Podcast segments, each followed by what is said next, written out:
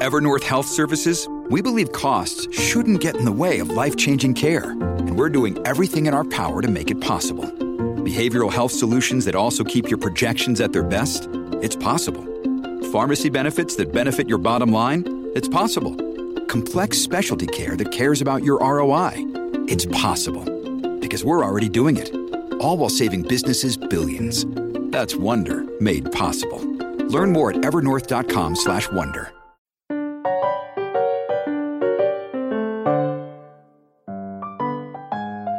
Hello, welcome to Shedunnit. My name is Guy Cuthbertson. I am husband of Caroline Crampton, and I am going to be interviewing Caroline today because this is a special episode celebrating the fact that Shedunnit is reaching its third birthday. So we're going to be talking about three years of making this wonderful podcast, three years of me living with Caroline in a world of detective fiction as books pile up on the stairs and in the bedroom, and three years of Caroline learning how to commit the most perfect murder.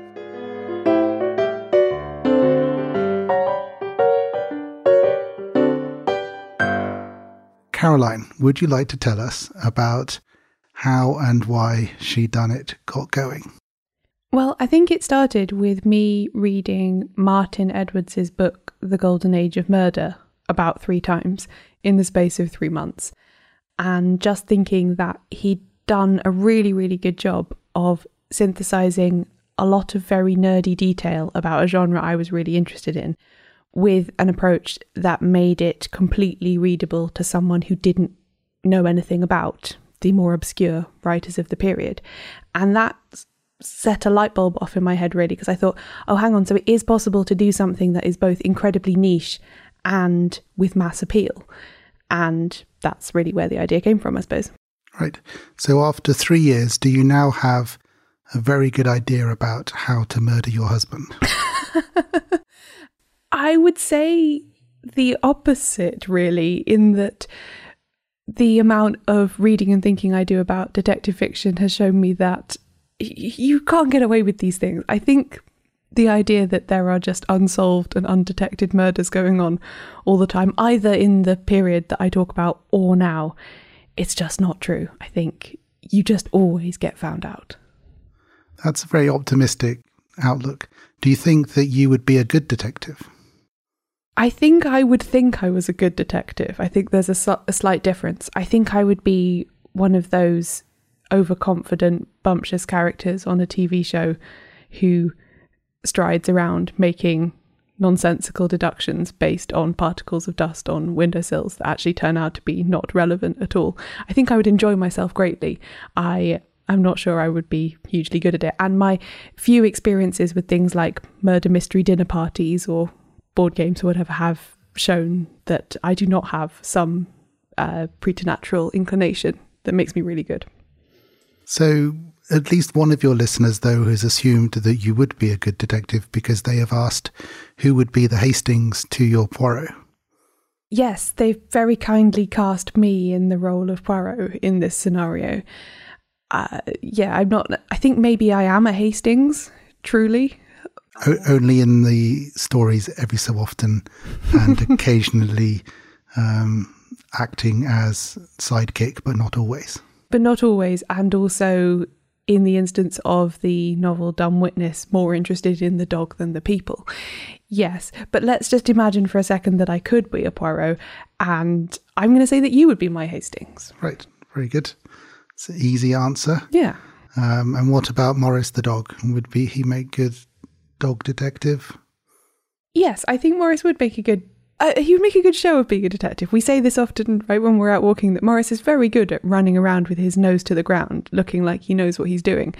The number of times he's actually caught a squirrel or, uh, you know, found a missing item or something are, I think, zero. But if the murder weapon was a tennis ball and someone had hidden it in a hedge, then he would be very good. Yes. And if you had to find the nearest body of water, he'd be very good. And he has a very good memory for things that are important to him, hmm such as where he found a biscuit or people he likes, etc. Yes, he will stop at the same railings in our village every time because he has in the past received a biscuit by those railings. Yes, so he could be used. I think I wouldn't entirely rely on him, but Morris has a part to play, Yes, which is okay. reassuring. That's good. it was worth getting a dog after all. so good. Let's move on then. Um, so, Caroline, what would you say have been the highlights of Shedunnit so far? Just name, say, three particularly uh, memorable things or things you've learnt during the course of your time doing it. Well, I really enjoyed doing the live episode at the Dublin Podcast Festival in 2019. That was the first time I'd really seen Shedunnit listeners in real life. And so that was really, really good. I very much enjoyed going to the pub with them afterwards and talking about the novels that they were reading and meeting someone who worked at a bookshop in Dublin came and we talked about what crime fiction she stocked. And, you know, it was just a, a really nice in person version of doing the podcast, which is quite a sort of solitary experience on my end. You know, I do it by myself in a cupboard a lot of the time. So that was good. So in terms of the the travel, obviously yes, most of Shedunnit is produced at home in a cupboard. If people didn't realise that, it is the very nice walk-in wardrobe attached to our bedroom, uh, which is soon to be redecorated, which is very exciting. Um, but there are the chances to go out and about, to sometimes interview people um, off-site, and also we've done a little bit of visiting uh, places associated with detective fiction. For instance, we went to Wallingford, um, partly for my purposes, but while we were there, we also did some Agatha Christie uh, literary association stuff. Um, do you find that useful, interesting? Would you like to do more of that kind of thing? Well, it's a bit difficult because I personally find it interesting, just as a enthusiast and fan of these writers. It's quite hard to translate you going to a place and looking at a thing into audio that is then enjoyable for people who are not at that place to listen to. So I'd say actually, in answer to your previous question, a second highlight was the episodes I did about the Florence Maybrick case, which, if people haven't heard that, was a famous arsenic poisoning case and trial in Liverpool, which is near where we live. And the house where it all happened is still there, still a residential home.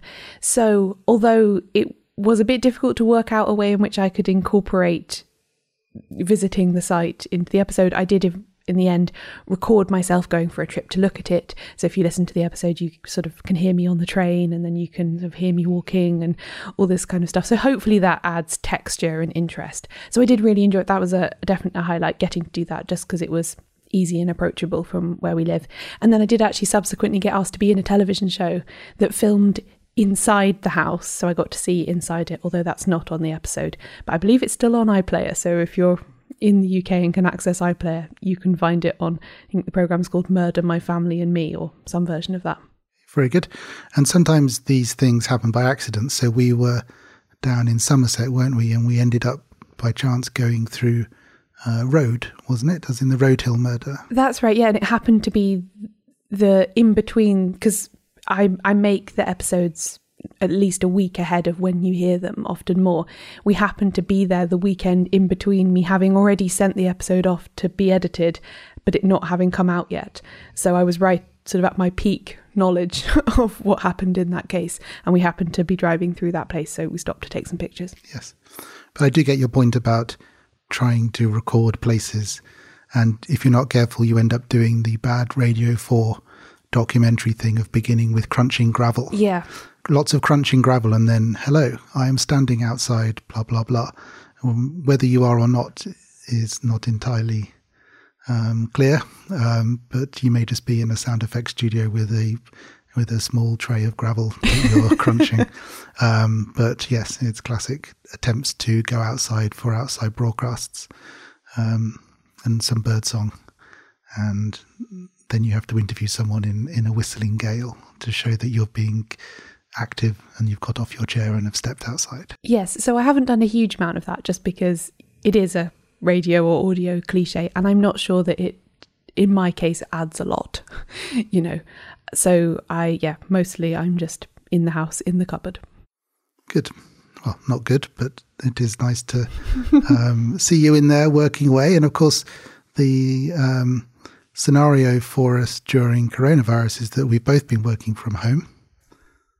We've both been working from home, so um, we've got used to uh, living in a small house, but managing to produce podcasts and do our jobs and all sorts, um, and supply tea to each other and uh, pat the dog and all the usual domestic life.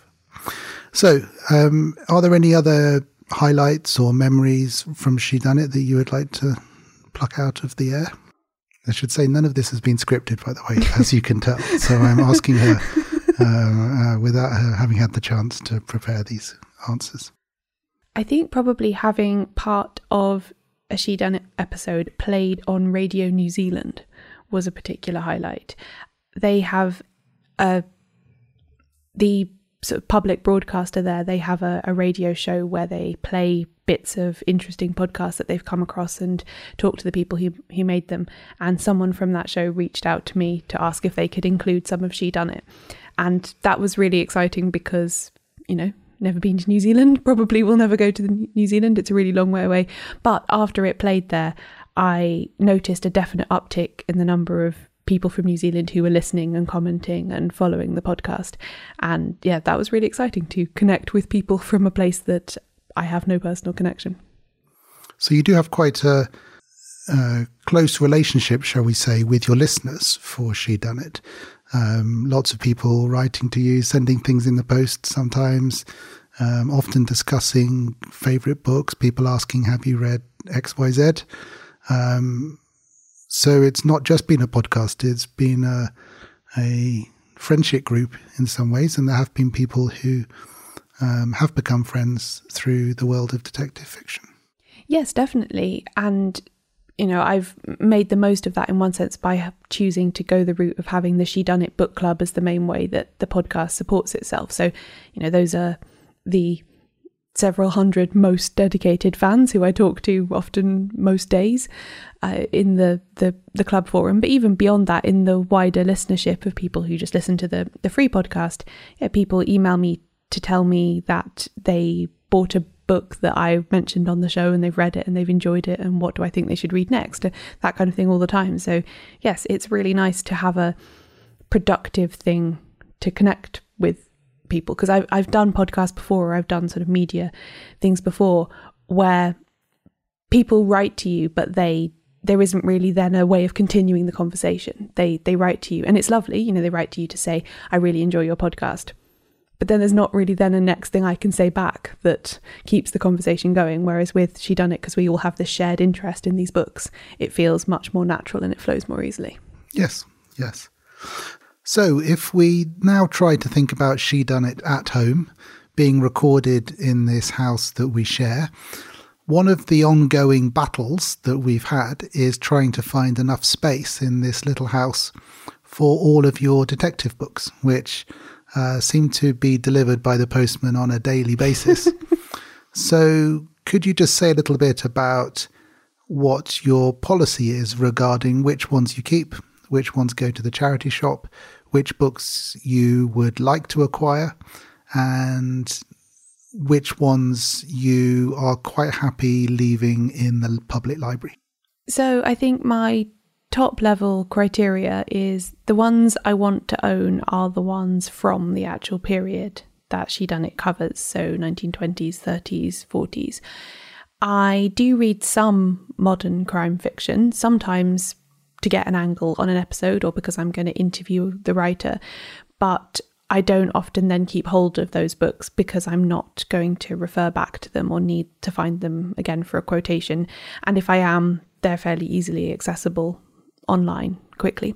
The ones that I like to keep and hoard and look at are the ones from the actual period that are very difficult to get hold of any other way. So when you find a secondhand copy, that's it. That's the only way you can read that book.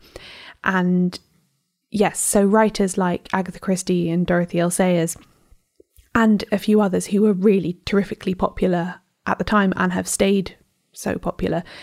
You know, there are loads and loads of copies of And Then There Were None in many millions of different editions and so on. Uh, somebody like uh, E.C.R. Lorac, the ones that have not been republished by the British Library, there are no copies of those or barely any. So they're really expensive and quite old and quite valuable and quite rare. So things like that are the kind of things that if I had unlimited budget to spend on this kind of thing, I would want to make a collection of original Collins Crime Club, ECR Lorac, for instance. So, why do you think these books have remained out of print? The fact that they're so expensive would suggest that um, people do want them. And they are great books, some of these. The Lorac books, I know you really enjoy. Uh, is there any sense that you've acquired of why some books have remained in print always? Some have been returned to the public eye through the British Library uh, reprints, and others have just been left to um, exist as very expensive copies on eBay. So, I've asked lots of different people this question in the course of doing the podcast, and there are a few themes that emerge, but I don't think there's any one obvious answer. One of the main reasons is just that for a substantial chunk in the middle to late part of the 20th century, the golden age style of murder mystery was really unfashionable in publishing. You know, everything was about being gritty and police procedurals and uh, thrillers, and, you know, serial killer thrillers were really popular in the 80s and 90s. People got really interested in gory contemporary true crime and they wanted something equivalent in their crime fiction. And, you know, I've heard people say, I think Martin Edwards said to me once that, uh, you know, in the 80s and 90s, you could barely get a golden age style murder mystery published, let alone convince anyone to republish one from the original period, which obviously now seems really remote from us when, you know, Richard Osman's books, which are clearly golden age murder mystery inspired, are now breaking records for selling millions of copies in their first week and all this kind of thing. I mean, and also the 80s and 90s was a golden age for golden age adaptation. Yeah. So obviously the great Joan Hickson, Marples, and the uh, Poirots. So was there a sense that people were getting all their golden age fiction through the TV, and therefore there wasn't much space then for producing novels as well. I think there is a bit of that, but I also think another major thing about publishing that I've come to learn is that it's incredibly uh, name driven. So Agatha Christie has never been out of print, and her adaptations have only driven more popularity to her books and thus more adaptations, and round and round it goes. Whereas I mean, I'd say of the writers from the period, I often talk about Dorothy L. Sayers as being sort of next down from Christie in terms of enduring popularity. There's only been, I think, two attempts to make a Peter Wimsey TV show, and neither of them ran for a long time or are that easy to find on streaming services. So there's a vast difference even between those two. And then when you get down even further to someone like E.C.R. Lorac, who was very popular well, popular enough to sustain a full time writing career during her own life, and who then just never got reprinted after her death, and therefore 50 years have gone by no TV adaptations, no plays, no audio adaptations. Mm, even if you could know that these books existed, it would be very difficult to get hold of one. And this is something else that talking to, you know, fans who are older than me, they say how even the last 10, 15 years of the, the internet becoming the way every kind of business and aspect of life is transacted has changed this enormously. Just because, like my friend Moira has talked about, how she used to uh, carry around a notebook with her at all times in which she had handwritten a list of detective novels she wanted based on her reading other non-fiction in the genre and bibliographies and things. And anytime she saw a bookshop anywhere she was, she would go in and look for anything on her list that's so labor intensive and takes so long. Whereas now she could have just typed her list into Google. Yes. And find out everything about these books and where they are and who has them. So I think that's also contributed to the, you know, change in republication. So the same applies to uh, adaptations for TV and film as mm. well. It used to be very hard to get hold of old copies of BBC adaptations from the 70s and so forth. And now they're on YouTube or they're on um, some other uh, uh, iPlayer type service. So there's actually there are lots of people now enjoying old golden age adaptations from 70s and 80s, mm. which they did not see at the time, but which they've now been able to get hold of.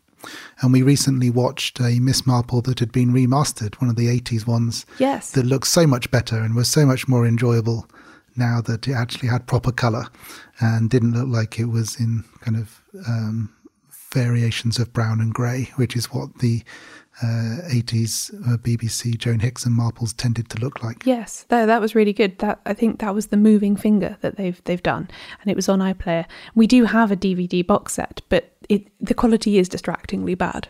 And in a way, that has um, contributed to some people's ideas of these programs as being a little bit kind of old fashioned or uh, dull almost. Mm. And it did make quite a change to see them in, in Technicolor. Yes. So we also recently saw the 1974 film of Murder on the Orient Express, which you had not seen no. before, with Albert Finney as Poirot. Now, that in itself is quite amusing, given that Finney made his name through kind of British new wave cinema with gritty northern mm. working class uh, films, some great ones in the 60s, and then there he is playing the Belgian detective. So, how did you find that? I really enjoyed it. I I thought it was really good. His Poirot is obviously nothing like the David Suchet Poirot, which I think for a lot of people has become the default. His Poirot is a lot more volatile and impatient and eccentric. But I know Agatha Christie famously said that she really liked the Finney portrayal, or she liked it better than any other one that she'd seen, and she famously did not like how anybody played Poirot. And I could sort of see what she meant because I think he is meant to be a bit of a agent of chaos at times in the stories, and making him too neat and too mannered and too polite as some of the portrayals do, loses that quality. And I also thought the film in general did a really good job of emphasizing the claustrophobia of a murder investigation on a train, which some of the fancier modern ones with wide angle lenses sort of don't have that. But the final denouement scene when there's what 14 people in a train dining car all sat round the edge of the thing and Finney is just pacing up and down in the middle, I think made it work really well. Um, it, I've never seen a stage adaptation of Murder on the Orient Express, but I've heard people say that it works really well on stage because it has that sense of containment. And I thought that the, the film did it much better than the other ones I've seen. Yes, and in a way, it was probably quite a cheap film to make. Um, I think most of the the budget would have gone on the salaries for all the stars. Mm. So it was a great film for seeing so many famous faces on screen together. Um, and also, you end up playing the Wikipedia wormhole thing of whatever happened to Michael York. yes, exactly. what does he do these days? So you have to find out what happened to these people after after the film, or how did Sean Connery end up in this film? Mm. But anyway, um, we also recently played um, the board game called Orient mm-hmm. um, Murder on the Orient Express, or just called Orient, Orient Express, Express. I think. I think, think yeah. it's not uh, not an official no. Um, Christie board game, and therefore is called Orient Express. Um, some people, of course, come to detective fiction through their great love of Cluedo. Mm. Uh, I was wondering whether you were ever a fan of detective fiction board games and whether they even work as a concept in your mind. So, my family did not own a full size set of Cluedo, but we had Travel Cluedo, which was this tiny postcard sized board and tiny, tiny little cards and little plastic things, which we attempted to play a few times, but it was just too small and we did not really understand what was going on. And therefore, I formed this negative impression of Cluedo because mostly of the tiny board. I think I then later played it on the proper full size version when I was at university. And did really enjoy it, but it was maybe a bit late for me to form a kind of nostalgic attachment to it, and I was already into reading the, the genre anyway. And there'll be more on that after the break. In History's Secret Heroes, Helena Bonham Carter shines a light on extraordinary stories from World War II. This is a series that tells the tales from the Second World War that are unjustly less well known than the oft repeated histories of that time. Personally, I tend to default to the position that military history, or the history of wars as it is usually told, is just not for me. But diving into this series has shown me that I can be wrong about that, and that maybe I just haven't been experiencing the right sort of history. The brand new second series of History's Secret Heroes is out now, and it's absolutely full of brilliant episodes that had me gripped from start to finish. In it, we learn how a single woman, Christine Granville, skied into occupied Poland and gathered essential intelligence for the Allies, which changed the course of the war. We also look at how Raymond Gurême used his circus skills to break in and out of a Nazi internment camp to sneak in food and supplies for his family, and how a young Filipino woman named Josefina Guerrero took advantage of her health condition to join the resistance and become one of the most consequential spies of World War II. I'm especially drawn to stories about code breaking, as I love puzzles, and to me it often feels like the real life counterpart to solving a mystery. I loved the episode called The Unbreakable Navajo Code, about a group of Native American soldiers who devised a code for the Allies' use. And I also really enjoyed the one about Emily Anderson, an Irish cryptanalyst who worked both at Bletchley Park in the UK and then in Cairo to decrypt vital intelligence. Helena Bonham Carter voices all of these episodes in a way that makes you feel like they're just being whispered directly into your ear by someone who really knows how to tell a dramatic tale to full effect. There are experts interviewed, but also friends, family members, and witnesses, so each story feels personal and intimate as well as historically significant. Episodes will be released on Mondays wherever you get your podcasts. But if you're in the UK, you can listen to the full series now, first on BBC Sounds.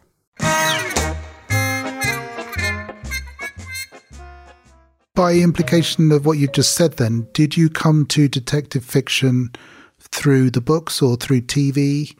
What came first? Through the books and through just random chance of being on holiday with my family in a B&B and having read all the books I'd taken with me and just got something off the shelf. And it happened to be the Miss Marple short story collection, The Tuesday Night Club, also called The 13 Problems, or sometimes Miss Marple and the 13 Problems. And that is a collection of the Miss Marple short stories that Christie wrote before she wrote the first full length novel, Murder at the Vicarage, the first Miss Marple novel.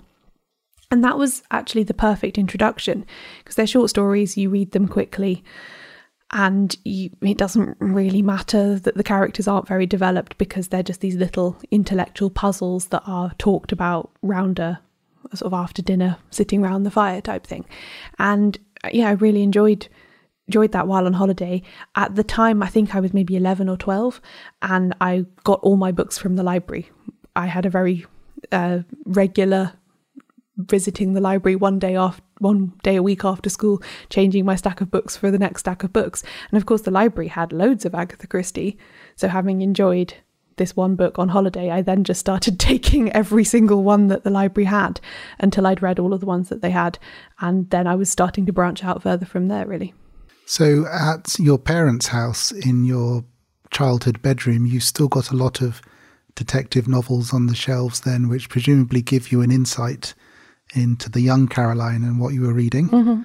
There are all the Falco books. I yes, think. I was very into the Lindsay Davis Roman detectives, yes. and I do like historical detective fiction. This isn't actually something I've really talked about on the podcast because I haven't found a good way of doing it in an episode yet. But yeah, I, I do really enjoy Cadfael and Falco, and are there other ones? Uh, they must have read other ones like that as well. That yeah, that sort of genre. So there was certainly at one point then an interest in historical fiction and detective fiction and the overlap hmm. between mm. the two. Well, you know, my favourite book is the one about the Woolpack. yes, the Woolpack, which is uh, sitting on the shelf in the house. Mm-hmm. Um, to me, of course, Falco is the great Austrian 80s pop star, but I have occasionally heard them on the radio, mm-hmm. and they do sound strangely like um, I was going to say Cadfael in fancy dress, which of course Cadfael is in fan- is Poirot in fancy dress as yeah. it is, and Poirot now is um, I don't know uh, fancy dress for fans of contemporary police uh, yeah. procedural or something. Well, you could argue that all of these things are just Sherlock Holmes in fancy dress. You know that and Sherlock Holmes himself wore a lot of fancy dress. Yes. as you all know from any student party. um, good. So, have you also then uh, thought about writing a detective novel? Um, several listeners have asked this. They want to know what type of uh, detective novel or mystery novel, maybe I'm um, getting my terms wrong there. I don't know. Uh, mystery slash crime slash detective fiction. Would you ever attempt that, or would you now be wary of doing so because of all your um, years reading the experts? Well, you know this because you live with me that I talk about this fairly regularly and do nothing about it, which I think is probably fairly typical for dedicated readers of mysteries. I think if I were ever to actually attempt it seriously, I would probably want to go back to my teenage love of historical detective fiction. I think somehow that feels more possible to my brain than writing something contemporary. I guess because I don't read very much contemporary stuff. I don't really feel like I have the right to contribute to it. And yes, I think it would would be difficult for me because everything would feel unoriginal. I think I would really battle with trying to feel like I wasn't just copying someone else just because of having read so many different whodunit scenarios. Um, maybe that's the wrong way to approach it. Maybe, you know, I could write the identical plot to a different writer, but I would still do it in my way, and maybe it would be enjoyable that way. But yes, I think I would really struggle with that. And if you're doing a historical fiction um, approach, that requires quite a lot of research. Would you be up for that? And is that part of the joy, do you think, of writing detective fiction for people who now maybe are writing them today but setting them in the 30s, that it requires you sitting in the public library well, I think to answer that second part first, I think a big part of the reason people do it now is mobile phones. That um, I thought um, Maureen Johnson, who I had on the podcast a few months ago, uh, who writes YA detective fiction set in the modern day but with a very strong golden age uh, vibe to it, she said that she spends so much of her time trying to work out how her characters are going to ditch their phones so that her plots can actually take off because you know she's writing about teenagers in the 2020s and most of the scenarios that she puts them in could be answered with will just call someone. And obviously she wants to be more interesting than that. So i think a lot of the people setting things back in time is just because it was easier. Less forensics uh, you know no gps all these things that make golden age style mysteries more difficult. And then in terms of research i actually think the reason that i instinctively gravitate towards something historical is because I would the research would make me feel comfortable. It would make me feel like I was adding something. Whereas I'm not especially confident with just pulling things out of my brain and going, I think you should have to pay money for this. I would feel like I'd done genuine work if I'd had to research it. So let's move on. I've got uh, some quick fire questions. Okay. Because some listeners have asked uh, your favorites. And so I've got a few uh, speedy favorites for you. To start off with, then, your favorite female detective. I think I have to say Harriet Vane. This will not be a surprise to most listeners, but yes, Harriet Vane from Dorothy L. Sayers novels. Your favorite location in a detective novel? I think the Scotland parts in The Singing Sands by Josephine Tey, because there's both a sort of lowland, highland, mainland Scotland location, and then he also goes on a trip to a Hebridean island. The most unconvincing of uh, murders or detections that you've come across, as in, ah, yes, I can see someone drank a cup of tea, therefore it was him, he murdered him on that specific moment on that day three years, years ago. Oh, I don't know if I can think of a specific instance, but I feel like Margery Allingham gets a bit lax with that kind of thing later on in her canon. She was never, I think, trying to do the whole fa- fair play thing in quite the way the others were. But there's definitely some ones later on where Campion will just casually be like, oh, I can see some fingerprints, they're yours, right? Which doesn't feel fully in the, the spirit of the thing. So, who is your favourite Poirot in terms of TV, film, stage potentially? I've never seen a Poirot play on stage. Actually, uh, Christie famously cut him out of when she adapted them, so it's only other people's adaptations. And Black Coffee. Um, favorite Poirot. I really like Peter Ustinov. I can see the death threats um, heading your way now and people unfollowing you on Twitter because you're one of the, the Ustinov gang. I know I'm supposed to say David Suchet, and he is really good. Uh, You know, he's almost like the kind of gold standard, but I really enjoy the Peter Ustinov films. I think they're fun. So, which is your favourite Agatha Christie novel? Mm. Do I have to pick one? It's really hard. Yes, this is the point of the question. I will say A Murder is Announced. Which is your favourite Dorothy L. Sayers? Gaudy Night. Which is your favourite murder? Just full, full stop. Yep. The favourite. So the way that someone was murdered. Anything you like, best way of doing it, best person because you dislike them the most and they most deserve to be murdered, Ooh. most ludicrous. Okay, I'm going to say a. It's not one particular, but it's a, a genre of murder, shall we say, which is kind of Heath Robinson murder booby traps. There's a good one in Overture to Death by Ngaio Marsh, which I think I, I can say this without it being a spoiler because it's in the sort of first few chapters of the book, where someone has rigged a piano so that when you put the pedal down, and they knew what piece the victim was going to play, so they knew at what point they would put the pedal down. There's a gun inside the piano that then fires and hits them in the chest and they die.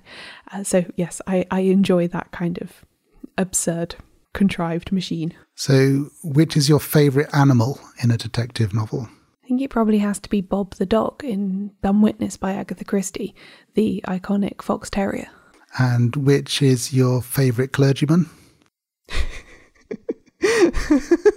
Such a strange question. I can think of loads. There are loads.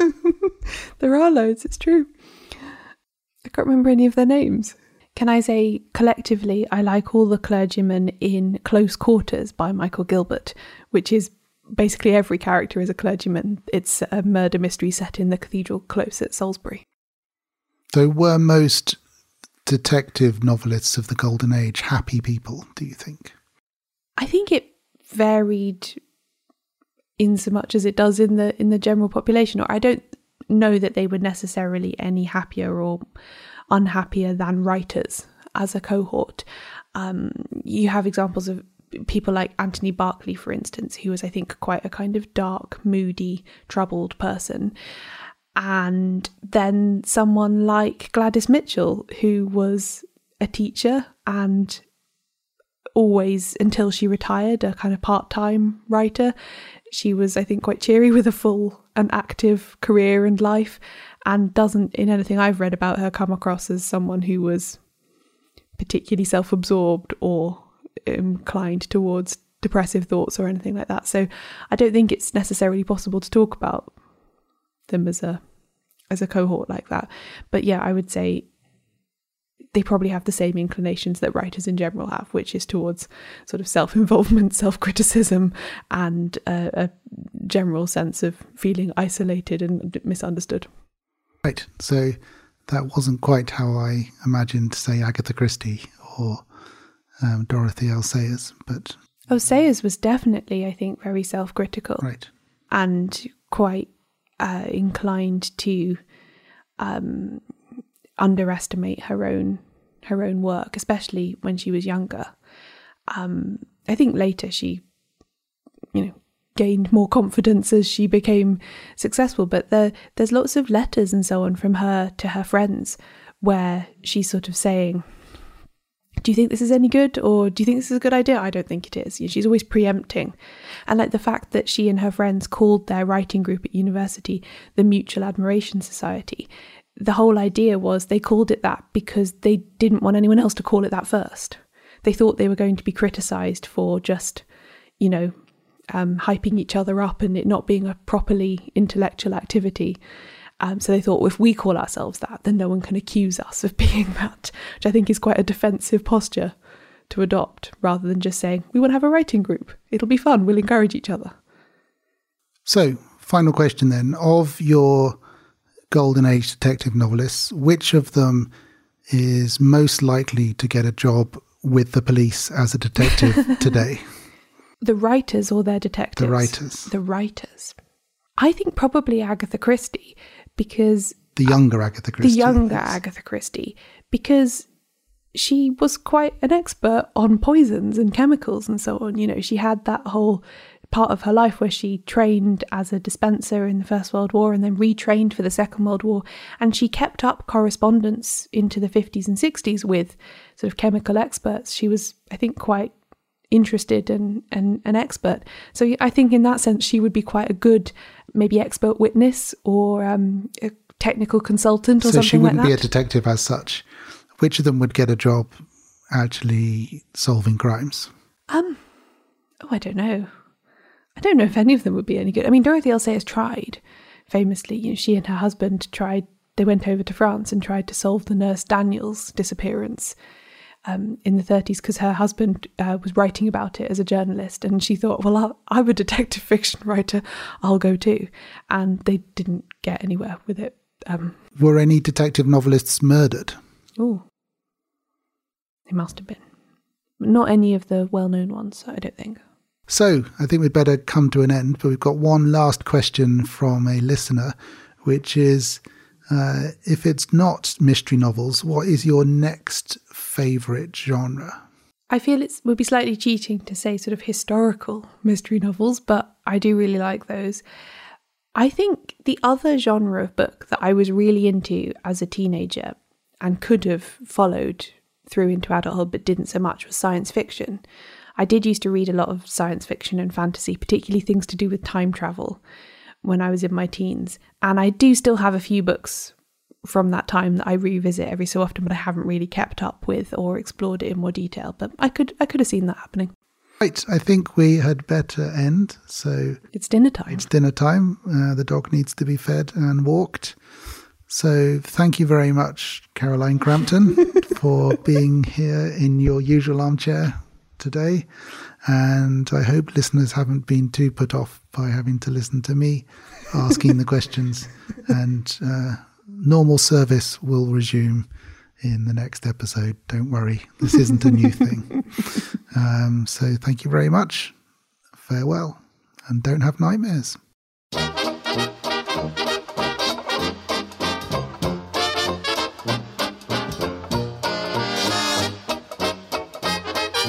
This episode of Shedunnit was written and narrated by me, Caroline Crampton. You can find out more about the podcast and everything it covers at shedunnitshow.com, where there are also transcripts of every episode. Shedunnit is edited by Ewan McAleese, production assistance from Leandra Griffith, member support for the Shedunnit book club from Connor McLaughlin. Thanks for listening. I'll be back soon with a new episode.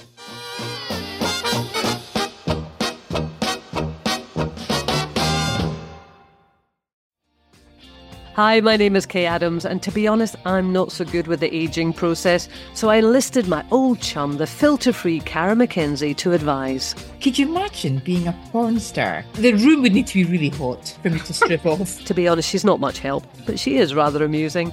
And along with some great guests, Jo Brand, Andy Oliver, Anton du Beke, Ruth Langsford, and Craig Revel Horwood, darling, we are learning how to be 60.